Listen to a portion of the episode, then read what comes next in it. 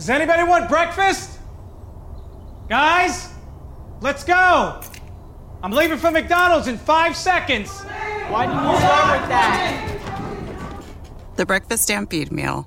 It's only at McDonald's, where there's a meal for every morning. And nothing says morning like a classic sausage McMuffin with egg. Right now, get this all-time favorite for just two bucks on the one, two, three dollar menu. Price and participation may vary. Cannot be combined with any other offer or combo meal. Ba da ba ba ba. Interviste, chiacchiere, momenti di vita rubata da amici e persone conosciute e sconosciute, belle, brutte, magre, ciccione, alte, basse, sobrie anche no. La faccia non ce la mette nessuno perché si sente soltanto. Auto. Non riesco a dormire. Come mai? Credo che il mio inconscio sia partito il giorno in cui sarei dovuto partire, cioè avevo l'aereo per il 14 e dal 14 in poi praticamente ho il fuso orario sudamericano, anche se sono qui. E quindi il mio inconscio si è andato ai Caraibi e mi ha lasciato qui. Però ha fottuto con, con il fuso orario. Quindi c'è il cuoricino a Bogotà, No, a Bogotà no, direi più nei Caraibi. nei Caraibi? Mm. Perché vorresti essere lì, non perché dovevi andare lì. Ma è la stessa cosa, infatti volevo andare lì. Io volevo fare un viaggetto, stare un po' al mare, spiaggia, tranquillo, insomma natura. Stai facendo una vita decisamente più interessante di prima. Sì, è vero. Da quando ho deciso di andarmene, praticamente da agosto scorso, ho già fatto cinque traversate transoceaniche per venire qui e fare vari viaggi per lavoro.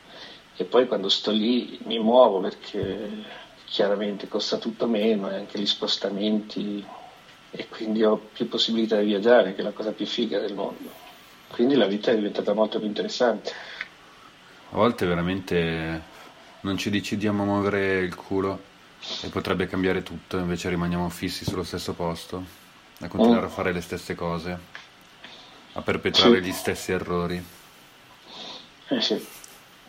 Ma guarda, a me mi ha avvertito il corpo che dovevo andarmene, nel senso che dopo cinque collassi veri e propri ho capito che dovevo cambiare, quindi al quinto collasso che mi è durato 12 ore circa. Così quando mi sono svegliato ho preso, comprato la- il biglietto per, per andare in Sud America e dopo due mesi sono partito. Ma sei, E divent- di fatti ho fatto benissimo. Ma sei diventato così staccanovista perché dovevi mantenerti. Certo, certo, perché, perché ti dici sempre l'asticella delle tue possibilità, speri sempre di andare meglio, sembra che vai meglio, ma magari diventi anche meglio, diventi sempre più bravo, perché con la pratica, facendo sempre, reiterando un'azione, che fai? Migliori le tue performance soprattutto abbassi la probabilità d'errore. E questo lo chiamano professionalità, per arrivare poi alla maestria, che sarebbe l'assenza totale di errori e l'ottimizzazione assoluta delle tue risorse, la capacità di centrare il punto, di, dire, di, di- di pulire il colpo, il colpo inteso come capacità stilistica, mi spiego? Cosa stai leggendo? Sto leggendo Il Colibrì di Sandro Veronesi. È bello, bravo. Eh, Veronesi è uno scrittore che da qualche anno a questa parte non mi delude mai.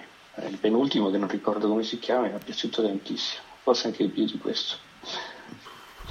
Stavo leggendo Castagnera pure in spagnolo, eh, più che altro rileggendolo, perché tornando in Colombia mi è venuta voglia di leggere in spagnolo e ho pensato di prendere qualcosa che mi fosse molto familiare per ritrovare familiarità con la lingua.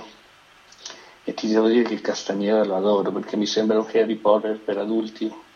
Una delle critiche più interessanti, più sintetiche, era del, del New York Times del 68 che diceva dopo aver, dopo aver letto Castagnera il mondo non è più lo stesso. Ed è fottutamente vera come affermazione. Perché se, se tu entri in quel mondo di Carlos e lui è talmente abile come scrittore a narrarti una storia che, per, che lui la, la, la, la, propone come reale, perché i suoi libri sono dei diari di un antropologo e quindi sono delle ricerche sul campo. Perciò lui ti dice questa è una ricerca antropologica, questa è la mia tesi di laurea.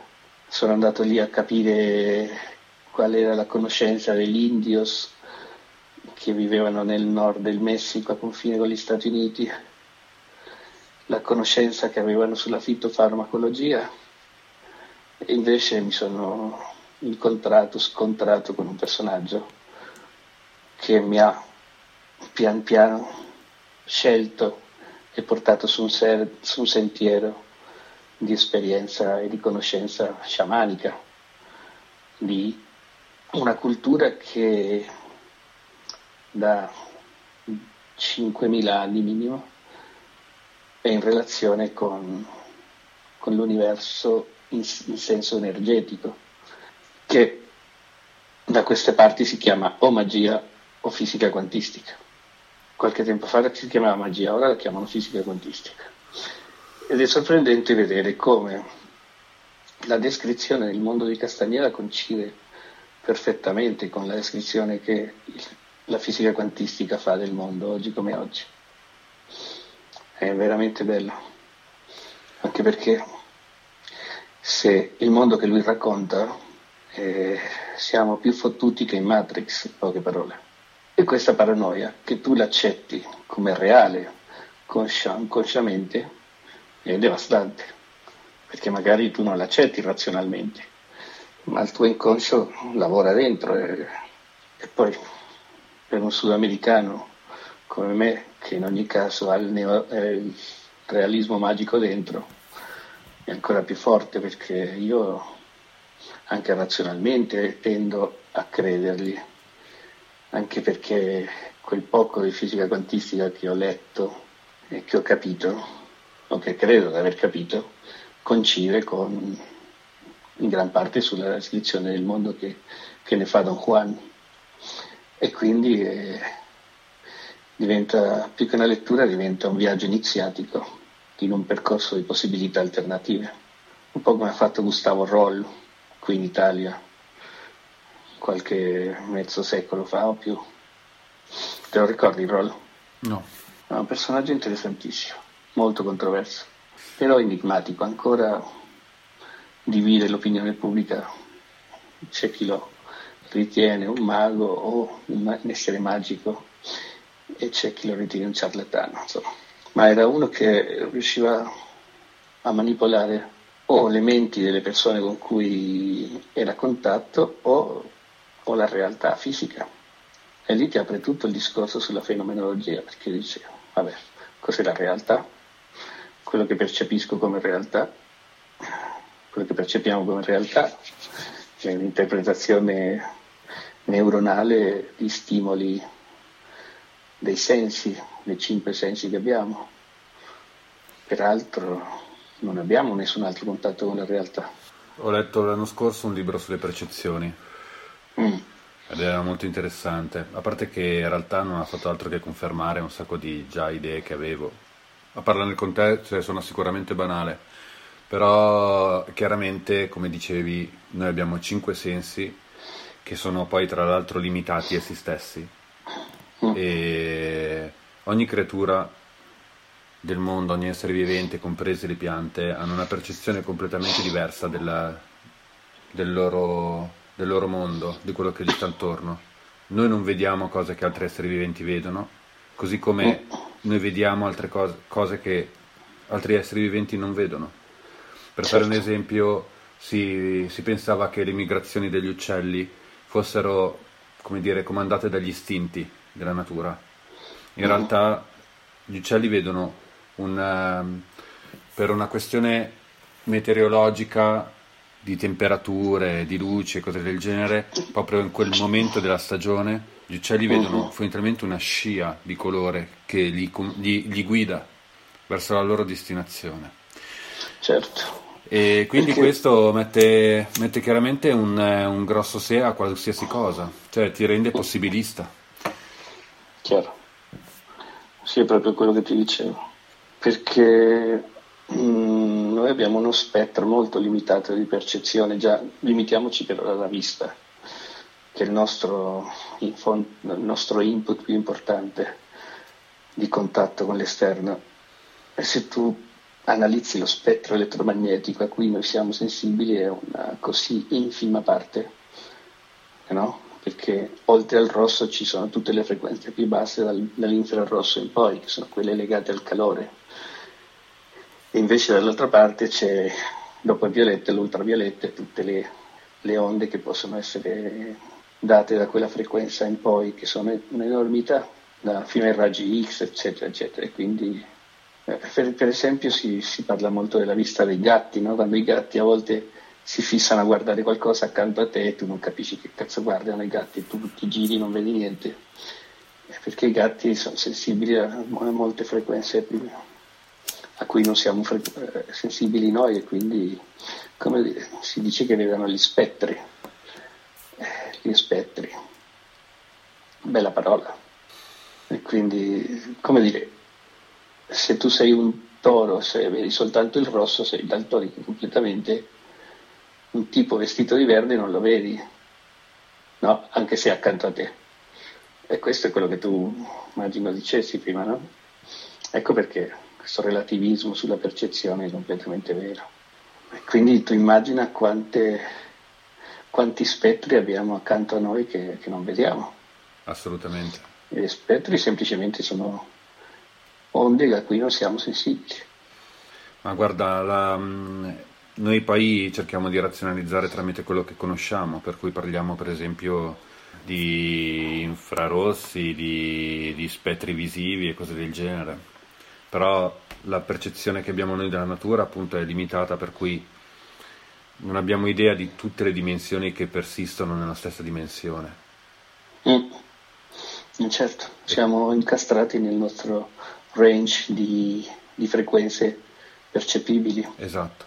Io penso sempre che chi tra le varie leggende, tra i vari racconti, chi dice di aver visto qualcosa, no? Poi tra l'altro mm. se parli con le persone, quasi chiunque ha visto qualcosa nella sua vita. E io penso che possa essere una cosa come la polvere quando capita di vederla attraverso un raggio di sole. Mm. È una pura coincidenza. Nel senso, la polvere normalmente non la vedi, è sempre intorno a te. Tutto quello che respiri, certo. tutto quello che galleggia intorno a te è sempre lì, eppure non lo vedi mai. Ma quando entra un raggio di sole da una finestra, a un certo punto si vede qualcosa, che magari non è neanche tutto, ma è qualcosa. Mm-hmm. Quella è una... Certo, una, è una questione di prospettiva, insomma, può trovarsi in un punto favorevole alla, alla visione. A quel punto, cioè, è possibile tutto.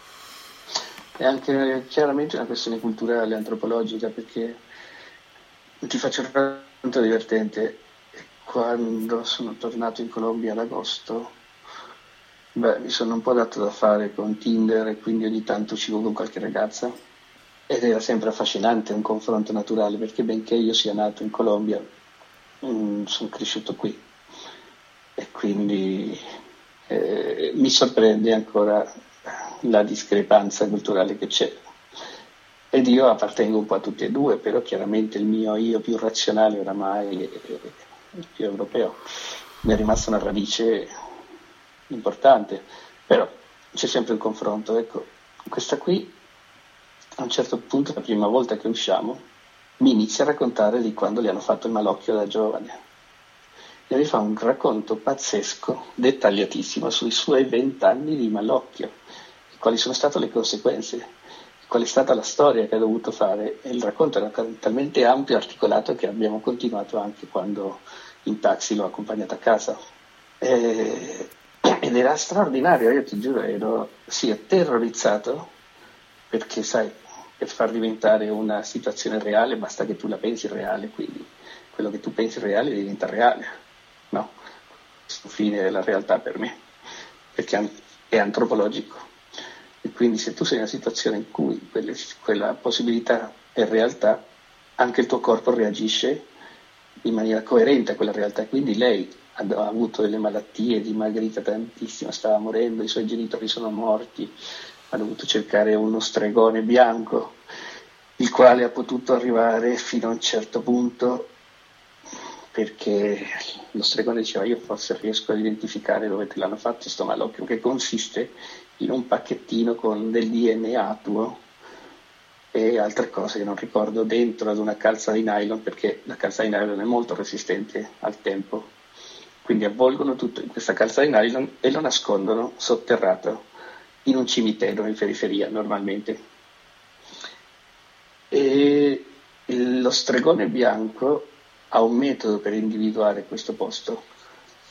Analizza i sogni della ragazza e ogni tanto ci fa le chiacchiere affinché induca determinati sogni e attraverso poi la, eh, dire, la, la decodificazione di questi sogni arriva al posto dove l'hanno sotterrato e lui è arrivato al posto dove l'hanno sotterrato che era parecchio distante da casa sua, dall'altra parte della città, ti parlo di una megalopoli di quasi 12 milioni di abitanti, quindi una città enorme, eh, sono andati a disotterrare questo, questo, malocchio e l'hanno trovato, hanno trovato questo, questo coso, con questa, questo involucro di nylon con dentro la sua fotografia, i pezzetti di capelli, altre cose, però lui eh, non poteva togliere il magliocchio e da lì si doveva affidare ad, un, ad uno stregone nero, o quindi a uno che si occupa di magia nera, perché ci sono due grandi sfere, la magia bianca e la magia nera. Dov- ha tardato molto tempo a trovare questo stregone nero che poi alla fin fine è riuscito a togliergli il malocchio e a liberarla da questo legame. Il tutto perché a 16 anni, che era una ragazza bellissima, aveva un fidanzato un po' più grande che le ha proposto una fuga d'amore, le ha detto andiamocene via, io e te, io ti amo tantissimo. E lei ha risposto erano sull'autobus. Sì, amore, volentieri, però non lo faremo così, perché io non farei questo ai miei genitori. I miei genitori non se lo, non se lo meritano, anche perché non c'è nessun problema se tu sei ben intenzionato, seriamente, loro sono contenti di darmi in sposa, le sei molto simpatico, eccetera. Eh, quindi se ti va facciamo le cose come Dio comanda. Se no, no, perché non ti cago proprio. E allora il tipo scendendo dall'autobus dove erano, gli ha detto allora se non sei mia, se non sarai mia, non sarai di nessuno e ti farò il malocchio. E lei si è fatta una risata, mi ha detto vabbè, ciao. E non ci ha creduto lì per lì. Allora non sei così simpatico. A quel punto no, hanno cambiato opinione e e nell'arco di questi vent'anni i genitori si sono ammalati, si è ammalata lei, il fratello, insomma, veramente un disastro.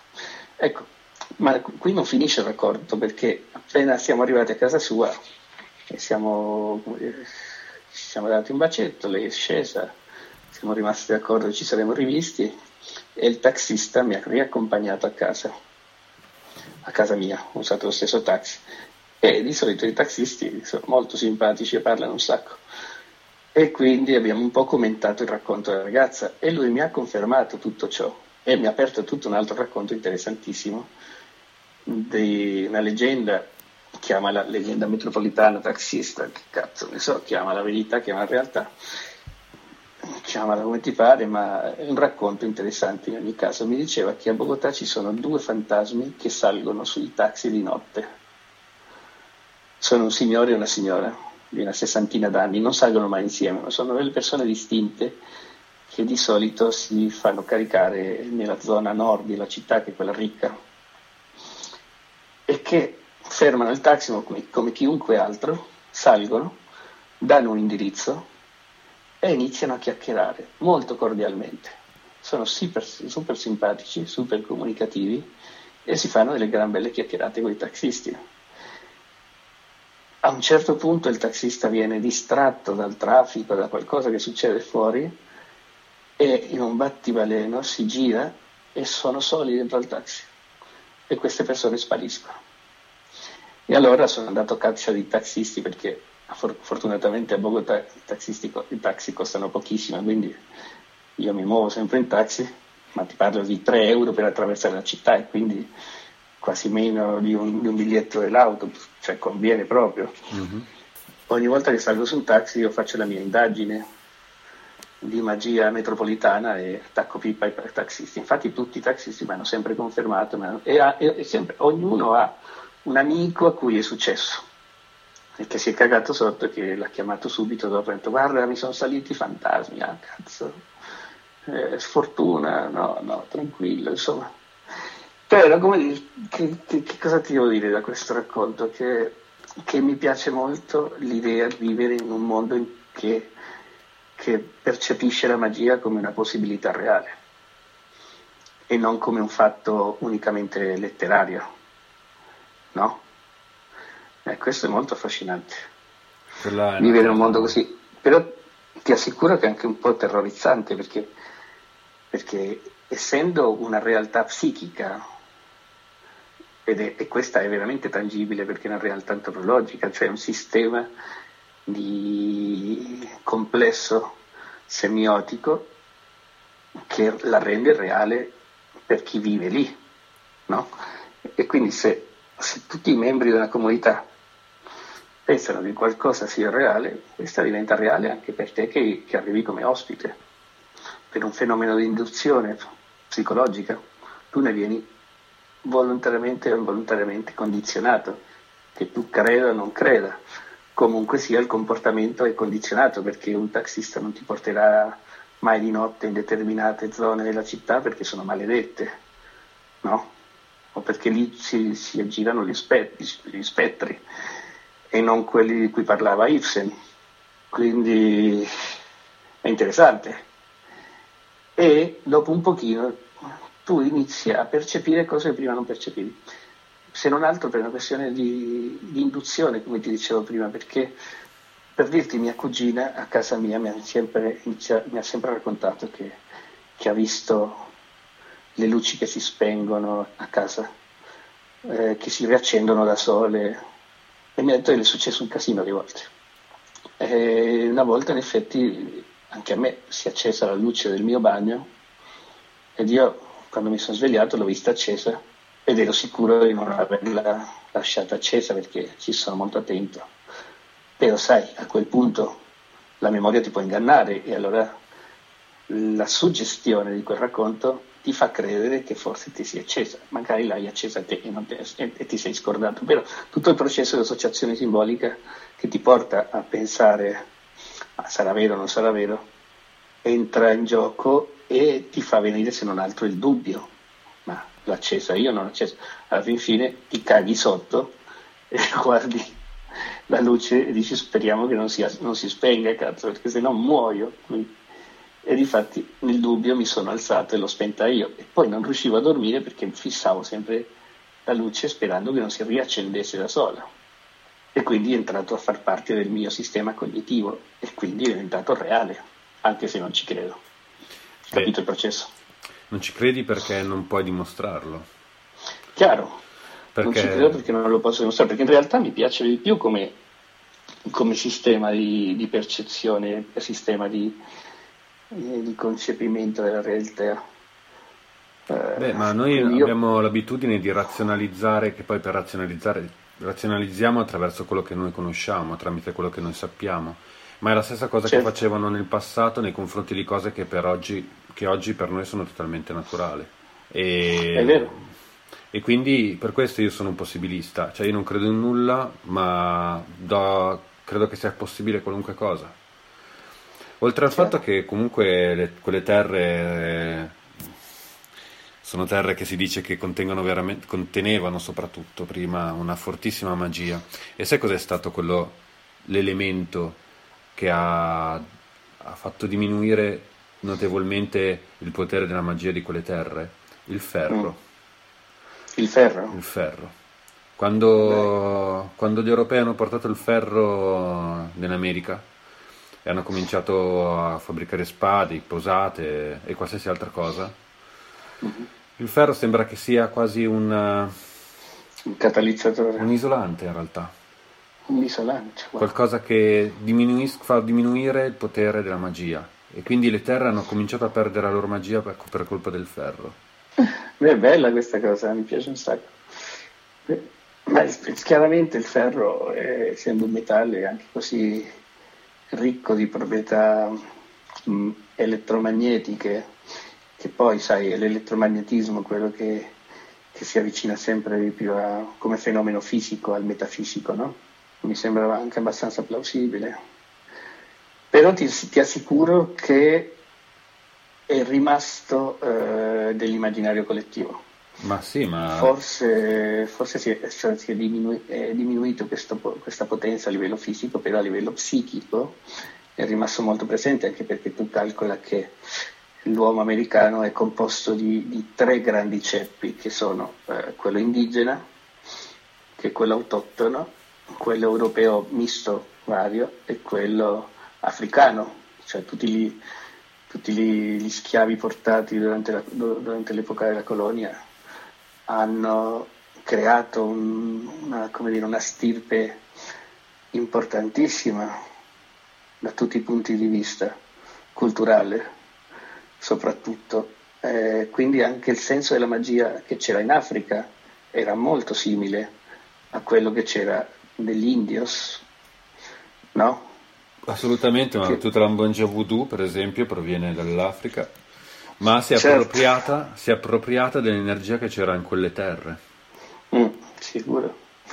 E in più è successo anche il sincretismo, come, come, è successo per esempio dove, in tutti i paesi dove c'è una grande quantità di popolazione africana, cioè gli dei africani hanno iniziato a vestire panni di divinità occidentali e quindi Gemanja è diventata una Madonna? Iemanjá era la dea del mare eh, africana e per noi in Brasile è importantissima, ma pure che in Colombia, nella, costa, nella parte caraibica, si chiama uguale perché ha la stessa radice africana eh, ed è la dea del mare. Però, eh, secondo la, della regione, diventa, si veste una, una, dire, un costume piuttosto che un altro e quindi il sincretismo culturale ha portato ad, un, ad una zuppa molto ricca di, di, contaminazione culturale ed è affascinantissima questo è quello che poi si chiama realismo magico, penso, no? la capacità di narrare quella magia attraverso la realtà, che è occidentalissima come, come pensiero positivo che si mischia in un senso anche contraddittorio con quello che non è positivo perché non è un dato conosci- conoscibile attraverso il metodo scientifico. Però ti giuro che pur conoscendo i danni della superstizione, in questo momento lo rimpiango molto perché mi sembra che stiamo andando invece incontro ad una dittatura del positivismo, dove la scienza, come direbbe Woody Allen, Dio è morto, Max è morto, e purtroppo Burione si sente molto bene. Eh, la frase, la frase, finiva con e io non mi sento tanto bene, ti ricordi? Certo. Invece Burioni sta da Dio che sta diventando come dire, il faro del razionalismo, dello scienticismo, del positivismo più estremo che dice che la, la scienza c- c- ha la verità in mano, quando ha una verità che si sposta in realtà nel tempo. Quello che la scienza scopre oggi si nega domani alla stessa scienza quindi è una, una, verità relativa, però forse anche una delle migliori che abbiamo al momento in cui siamo vivi, quindi è molto difficile da confutare, no? Soltanto che per dirti in questo momento ha completamente scavalcato i suoi, i suoi argini di competenza ed è, ed è diventata legislazione. E la legislazione è la negazione della, della legalità e dei diritti fondamentali costituzionali.